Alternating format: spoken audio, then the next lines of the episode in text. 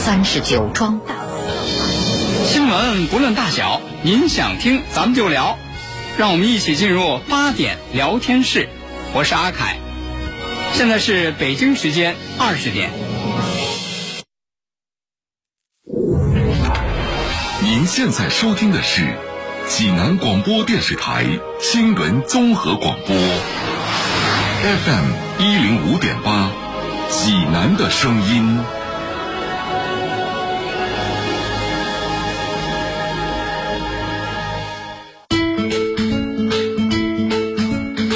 闻每天发生，视角各不相同。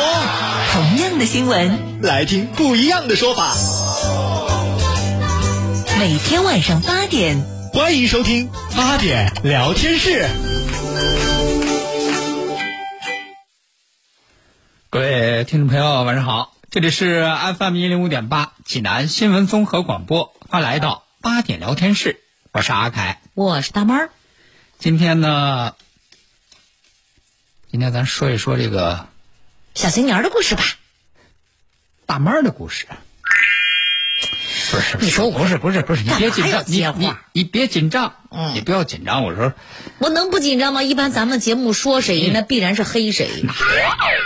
狭隘了，狭隘了哈，是吧你不要栽赃我啊！哦，好吧，当着咱们这个听友的面前夸一夸你，那成，哎，那行，喜闻乐见。就给大家说一声，说大妹儿啊，嗯，哎呦，这个好多好多那个优秀的品格，你看看你这一说，我都不好意思了。身上有好多好多的优点。嗯，哎，我我觉得就其中有一个哈，就是哎，不管干什么事儿，特别特别有毅力，那是必须的。是吧？哎，说这事儿咱不干不干那那则已，你说要干这事儿就必须要干好。咱就像个干的。哎，就特别特别特别有毅力啊！就怎么说这事儿呢？你比如说哈，就是这个 减肥这个事儿，嗯，啊，这大妈其实其实大妈身材很好啊，但是就是对自己要求很严格，你看看，是吧？嗯哎就对自己的身材要求很严格。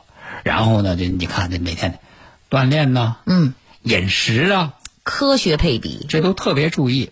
哎，这不最近这几天你看，咱这济南天气特别好啊，嗯，然后你看也不冷也不热，说这样天气多好啊！这昨天晚上这就下节目时就说说你看，那个我就觉得这几天这个天气就特别好，说你看这么好的那个天气啊，你说要是老开车呀，哎呀，这对不起这天气。辜负了这秋日的美。对，我觉得你看这天儿多好，不冷不热哈。嗯，我这我这今天我这没开车，我说一听说没开车，我那你怎么回去？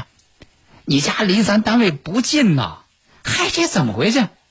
走着回去，腿儿的呀，全是运动啊。一边走着是锻炼呐，嗯，这多好啊，嗯。是吧？消耗热量，对，保持体型，燃烧我的卡路里。这不挺好事儿吗？嗯，我一听说这这倒也是啊，这倒也是，但是我得我得提醒他，我说哟，我说你看你你这单身一个人，这是晚上你咱下节目就是八点半多了，对都快九点，你一个人你在路上，你注意安全啊，我腿儿回去得九点多。是吧？我说你这事儿你得注意安全啊。嗯大辈儿说，大行了，甭管，没关系，没问题，你我没问题。我跟你说，我这胆识是吧？啊咱虽然就是说，你说了，刚才你说了哈，哎我也不是很胖，嗯，但咱这体魄也不是弱不禁风的呀。甭怕甭怕，我一个人没没没没事儿没事儿。上得厅堂，打得过流氓。再说了，这点儿那街上人多着呢，啊，这这这这这是昨晚的事儿。这不今天吗？今天在办公室，今天在办办公室坐那儿，我那编稿子，我一看，哎，大门那边进来了。嗯，进来之后，我也没问呢，哎，结果大门进来之后，坐下来之后，就给小童说，啊，你也听我们俩聊天啊？哎，就给小童说，小童啊，我跟你说哈，我跟你说哈，我知道你你你也是你你晚上你你是那个你八点下班哈，嗯我跟你说哈，可得注意哈，这女孩子晚上千万不要一个人出门哈。真的真的很危险，我跟你说，就昨天晚上，就是我我我就有这亲身体会。我这一听，我这，你看你看，我昨天晚上不是说吗？嗯，是吧？你一个人，你你你你你走了回，你你注意安全呀、果然让你老一语成谶了。这是遇到什么事儿了？嗯，我听大门接着给小童说说，我跟你说啊，女孩子晚上千万别一个人出门啊，你可不知道，真的太危险了。小童也问是吗？多危险！哎呦，你可不知道啊！我昨天晚上，我从咱单位我出了门之后，我就往家走。嗯哎呦，我这才发现了不得呀！太了不得了。哎呦，满大街的烧烤啊，夜宵啊，甜点啊，哎呦，也没人劝，我就忍不住，你说随便进一家，哎收不住嘴呀、就长好几斤肉啊！多危险呐！嗯，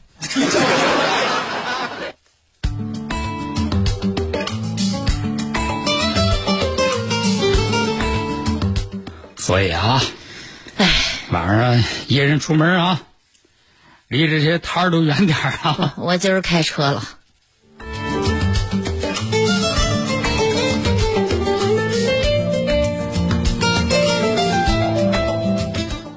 那接下来呢，咱们再一起来关注一下有关这个抚顺六岁女童被虐待案的情况。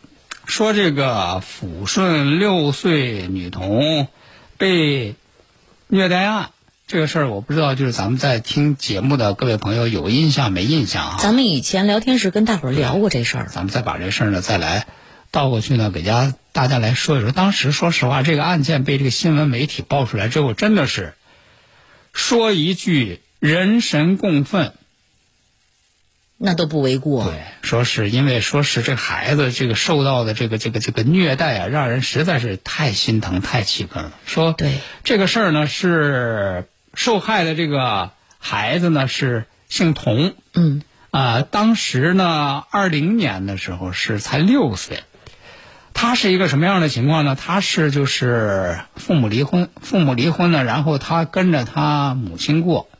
他跟着他母亲过呢，在二零二零年二月到这个五月期间，和他母亲一块儿生活，和他母亲一块儿生活。他母亲当时呢还有一个这个男朋友，他母亲呢是这个姓刘，他母亲这个男朋友呢是姓陈，结果在这个过程当中，这个六岁的女孩就频频遭到她这个母亲的这个男朋友各种各样的这个暴力手段伤害和虐待，说是什么这个殴打呀、体罚呀、这个冻饿呀，就说这孩子就是就是长期受到这各种各样的摧残和折磨。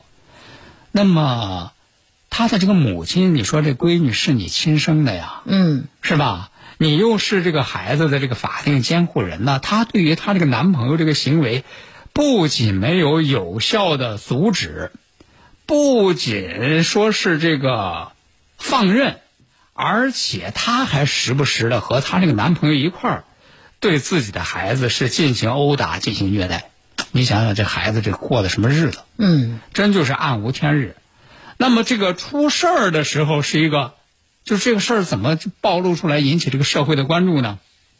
就是当时在去年五月中旬有这么一天，就是这个女孩的母亲这个男朋友在给这个女孩洗澡的时候，他就是故意的，他这个折磨虐待这个孩子，故意的把那个洗澡水这个水温呐。反复的调到最高，调到最低，就是这么折腾这个孩子。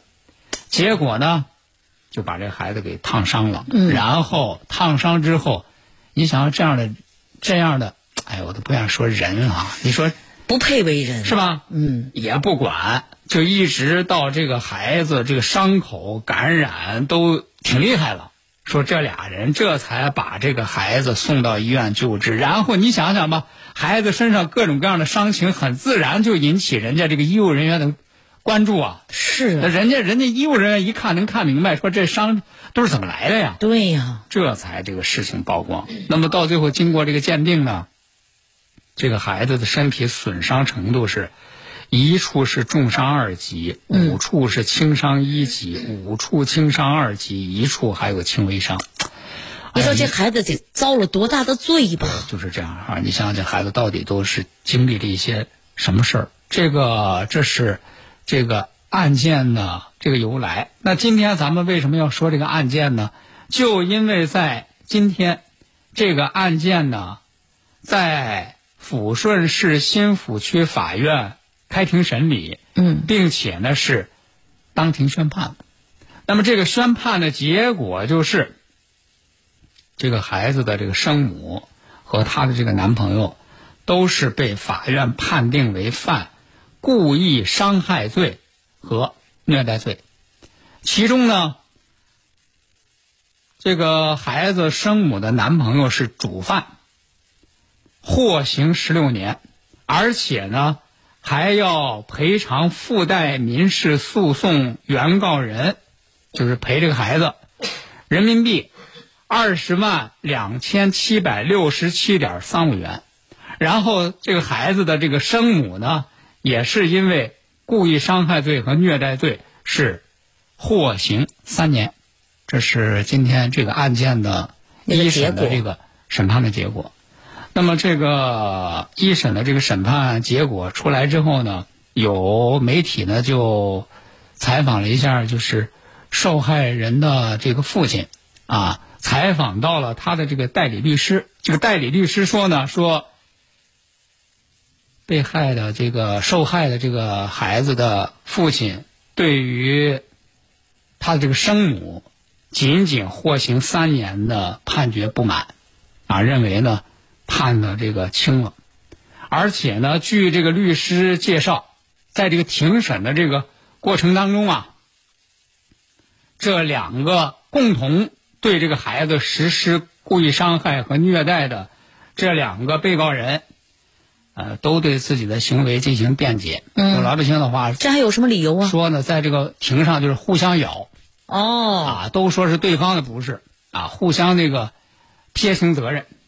都太不是人了。那么，对于说这个受害人的这个父亲对于他这个生母的判决不满，那么是不是会向检察院申请抗诉？那么律师说呢，得等到收到这个判决书之后，再由这个孩子的父亲呢做最终的决定。那么同时，我看了一下这个相关的这个介绍，一还有就是这个判决书啊，其实判决书里也说了，就是对于这个。对他实施侵害的他的这个生母的这个男友，说虽然说他这个审判过程当中有悔罪的行为，但是呢，并没有对他进行这个从轻处罚。那么同时呢，相关的律师也说，对他的判决从这个法律上来讲，已经是属于顶格的判决了。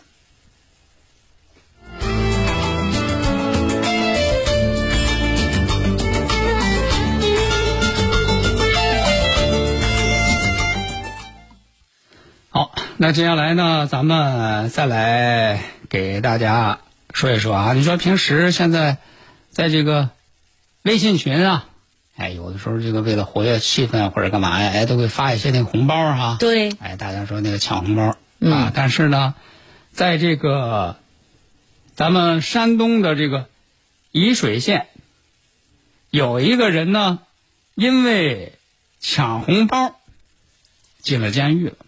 这是抢了别人的红包，那也不至于进监狱啊，退还就好了。抢了不该抢的红包。那什么样的红包才是不该抢，而且还会承担法律责任呢咱？给大家说一说啊，说这个，这是沂水县法院在十一号的时候发布的一个消息，说这个案子是什么时候的事儿呢？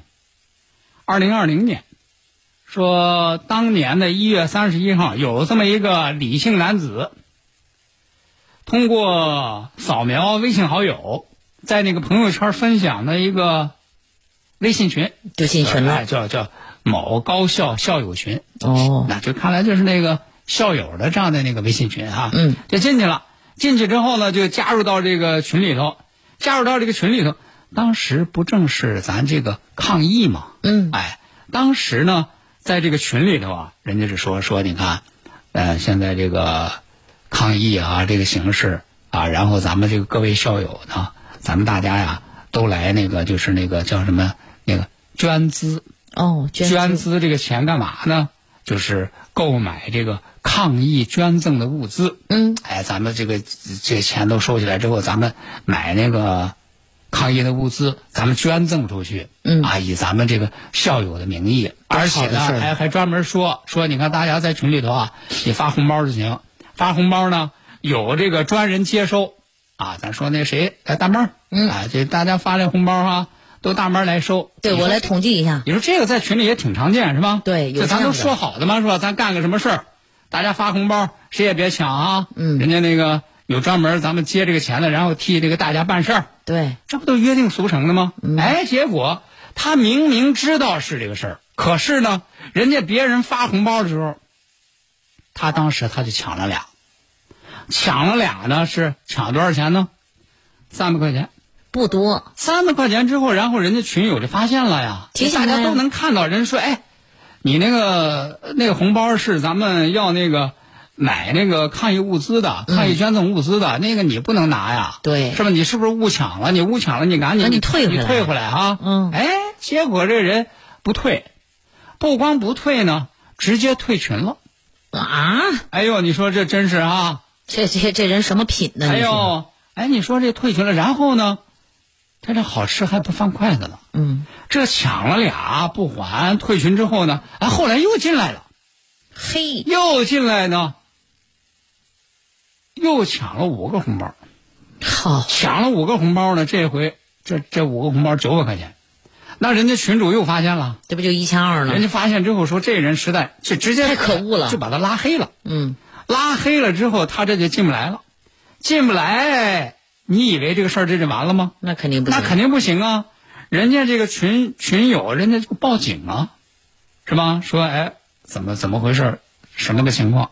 是吧？抢了我们一共多少钱？嗯，然后到了这个二月一号，人家公安局就从他这个手里头扣押了一千二的现金。嗯，你看这加起来不是抢了人家一千二吗？对，然后呢，通过这个微信转账的方式退还给人家那个被害人。哦这人家那钱，人家是用来买那个救灾物资的，救灾物资的哈。那么这是公安局的这个处理。那么你以为他退了这个钱之后，这个事儿就完事儿了吗？这还不算完。那当然不算了。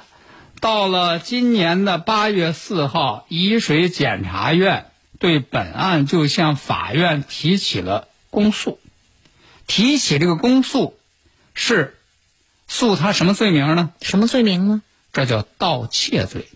哦，盗哎窃，这是盗窃。拿了你不该拿的东西。对，然后人家，而且你这个盗窃，你这个数额是够了那个数额了，嗯你1200了啊。人家说，他就是以非法占有为目的，在无权占有微信群内定向红包的情况之下，仍然领取红包不归还，数额巨大，这个侵犯了公民的合法性财产利益。嗯，那么到最后呢，这个判处他这个盗窃罪，同时处罚金两千四百元。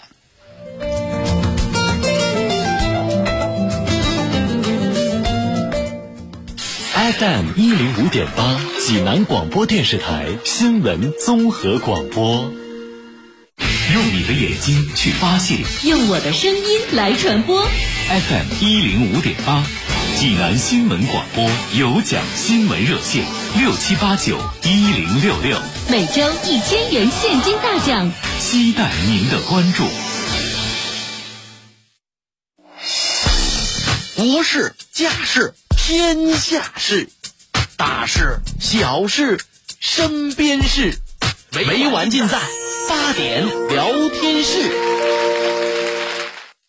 好，听众朋友，欢迎您继续收听八点聊天室，我是阿凯。我是大妹儿。刚才咱咱们说这事儿啊，说你别管是线上线下，嗯，不是你自己的东西不能拿，对。是吧？哎，别伸手，伸手肯定得得给得给抓。平时你说你要哎捡个东西，你就得找找失主，何况人这本来就是有主的呀。这不是自己的拿了，这个进监狱。哎，接下来咱们说这个呢，是自己的东西拿了，也进监狱了，嗯，这可不太好理解不太。好理解啊。嗯，那咱给大家来说一说，说这个事儿是发生在哪里呢？北京。北京，哎，说这个北京呢，有这么一个小伙儿啊，姓张。这个他是从网上啊买了一个这个笔记本电脑，笔记本电哎，脑他是笔记本电脑多少钱呢？一万八。不便宜。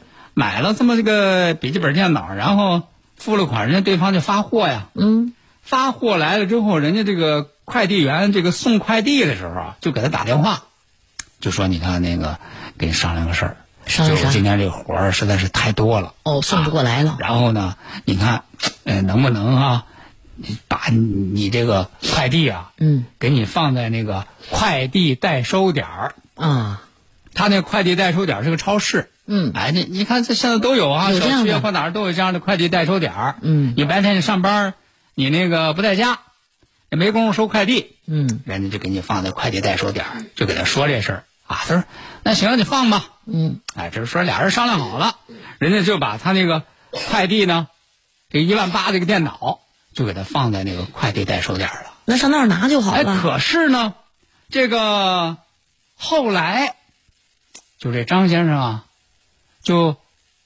反映，反映啥？哎，说你你不是那个把我那个电脑给我放到那个快递代收点了吗？是啊。我怎么没收到呢？嗯，这也找那个发货的是吧？说没收到，你那一万八那电脑没收到，嗯，那我没有签收啊，我根本就没见着。你说这根本没见着这事儿，一万八这可不是个小数目啊。对，那人家警方这就得那个调查。进行调查呀、嗯，人家快递员说说当时说好的呀，说好的给你放在那个放在那个快递那个代收点儿嘛，嗯，是吧？我确实放在那儿了。啊，你这个人人超市也知道啊，这怎么就没有了呢？对呀。这莫非说是让让什么不怀好意的人，或者说有谁给给这个啊顺手给拿走了吗？顺手牵羊了。反正警方说这个没没关系，咱查监控啊。对，超市里肯定有监控。是吧？你你一般这样的这个快递代收这这地方，它必须得有监控啊，是也防止这些事儿啊。说你一看说，哎，果不其然，怎么了？说确实这个快递呢是让人给拿走了。说一看谁拿走了一看这个监控呢，说哎，当时是有一个男子，是有一个男子，反正这个男子一进门啊，就看上去就遮遮掩掩，嗯哎，就好好不好的哈。这当然，现在疫情防控啊，戴着口罩啊，嗯这个是都是必须的。哎，戴着口罩，同时呢，好不好的手里呢拿着一把花伞，拿着一把花伞呢，你说咱一般咱在外头打伞啊，嗯是吧？谁说谁进屋还打伞啊？哎，说这个男的这个戴着口罩进了屋之后呢，哎，也有意无意的举着那个花伞啊，好像是遮挡的遮脸。哦。然后呢，这就发现这个男的这个进来之后，就把那个一万八的那个电脑那个快递就拿走了。然后人家进一步的跟随着他的这个，通过这个监控啊，看他这个行动轨迹啊，说发现这个人拿了这个一万八这个电脑的快递之后呢，嗯到了旁边这个饭店，啊到了这个饭店之后呢，这就把那个一万八这个电脑那个快递就塞到自己的一个黑色的背包里了。嗯然后再仔细一辨认、一调查，找人来来看了，说：“嘿，拿这个电脑包裹的人不是别人，谁呀？就是这个姓张的小伙儿啊。啊，我说嘛，你要真是顺手牵羊的，哪能牵那么准，专挑最贵的牵走啊？那人家这个警方这一看说，那这不行，这就得你得来说一说了。贼喊捉贼呀、为什么你明明你收到了这个快递，你说你没有呢？他这不是想好事儿了吗？是吧？你还给人家那个什么厂家也说你没收到，嗯说哎，人家厂家说既然没收到，那给你退款。嗯啊，你那个退款是不是到账了呀？这个小伙说：“是啊，到账了呀。你看坏不坏呀、”那人家公安就问了，说：“你说吧，你为什么你你做这一切嗯？”结果这小伙说什么呢？说：“哼，我当时我就是心里有气，你有什么气啊？快递员啊，我这快递这么贵的东西，不给我送到我自己手上，嗯啊，还得让我去那个快递点儿去那个代收点儿去拿，哦，我心里头不满意。”您不满意，你也不能这样狼人呐。所以说，我就拿自己拿了之后，我就故意我说我没签收。哦，啊，那么人家这个公安说了，说你知道你这个行为的性质是什么吗？对呀、这叫涉嫌诈骗，已经被刑事拘留了。他这个都不算是偷啊，诈骗，这个罪过大了。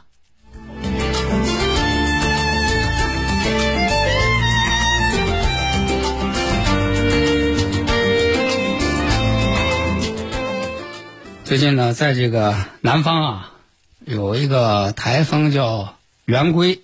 哦，对，听说过。听这台风这圆规这名字，我也觉得挺稀罕啊。哎，我就觉得它应该是打着圈转。原来咱都是各种动物还是什么的，哎，说第一回听还有一个学习工具啊，嗯，用学习工具的名字来命名这个台风啊，反正肯定是人家背后有肯定人家命名的那个规则和道理啊。嗯，哎，咱就说是不是因为这这次这个台风这个名儿和这个学习用具有关系啊？怎么着了哎，结果在这个福建厦门竟然有一个男孩儿啊，嗯，这个写作业和这个台风发生了交集。写作业还能和他交集？这是网上的一个视频啊，说当时呢正在这个刮台风，然后看来孩子呢，应该他那个家呀，我看那个情况应该是一个露台，嗯，露台呢，然后这个露台边上有比较高的那个那个那个防护网，哦，然后应该是孩子呢在那儿写作业，呃，因为当时台风大呀，说孩子这个据这个家长介绍说孩子那个作业都快写完了，嗯，但是没想到呢说让这个台风给吹起来了。刮跑了。吹起来呢，一开始就吹在那个防护栏上。嗯。孩子还曾经试图啊，要给他够下来，但是够不着。风太大一开始孩子还觉得这事儿呢挺有意思，还乐呵呵。嗯，但是没想到呢，最后作业竟然真的被台风吹走了。这跟老师怎么说呢？说老师，我的作业被台风带走了。到最后孩子很无奈，家长说呢，又回去重新做了一份作业。好，那今天的八点聊天室，咱们就和大家聊到这儿了，明晚同时间咱们继续开聊，再会。再会喽。大爷，您这套八段锦行云流水啊！小伙子，好眼力！这是杏林中医院的专家手把手教的。这不，我每天还听下午三点五分、晚八点五十济南新闻广播，杏林中医院的专家分享骨病、一体多病、免疫系统疾病及疑难杂症的中医健康知识，教大家解决问题的好方法。有电话吗？有，记住喽，零五三幺八三幺二零九九九八三幺二零九九九。倡导本源文化，寻找健康密码。慢病久病多虚损，培补本源护健康。济南新闻频率每天下午两点三十分，由中医药经典高峰进行的皇氏复方滋补力高独家赞助，张教授客座直播的全程总动员栏目，将与大家追溯疾病本源，解析膏方养生治病密码。栏目热线零五三幺五九六幺三三八八五九六幺三三八八。清血八味胶囊正在举行大型优惠活动。清血八味胶囊清供血，高血压、高血脂、高血糖、血液粘稠均属供血范畴。清血八味胶囊全天咨询订购电话：零五三幺八六幺零零三幺八八六幺零零三幺八零五三幺八六幺零零三幺八。最近油耗有点高啊，是不是该换火花塞了？是有两万多公里没换了。那我们快去上汽大众大众品牌 4S 店，你正巧遇上金州保养季活动，火花塞买三送一，保养用指定机油还能获赠两瓶汽油清净剂。这么棒！每逢周三还能领三十元的活力券，马上下载上汽大众超级 APP 或关注官方微信号约起来。详情请洽四零零八二零幺幺幺幺。上汽大众 Take Care，匠心制成。高新万达南影秀华府低密生活示范区现已实景绽放，约九千平中央花园，建立约一百三十五至二百平米洋房住区，恭迎品鉴。珍藏热线五九五八四个七五九五八四个七。大爷，您这套八段锦行云流水啊！小伙子，好眼力！这是杏林中医院的专家手把手教的。这不，我每天还听下午三点五分、晚八点五十济南新闻广播，杏林中医院的专家分享骨病、一体多病、免疫系统疾病及疑难杂症的中医健康知识，教大家解决问题的好方法。有电话吗？有，记住喽，零五三幺八三幺二零九九九八三幺二零九九九。十四秒就能感染德尔塔毒株，你了解它吗？我们是德尔塔病毒，是当下主要流行的新冠肺炎变异毒株。我们有十五处突变，在被我们感染的人体中，呼吸道病毒载量甚至是原始毒株感染者的一千二百六十倍。如果人类不想和我们一决高下，除了坚持好各项防控举措，能做的还有打疫苗。您是说我们能绕开疫苗的防护系统吗？我们确实可以部分绕开疫苗的保护。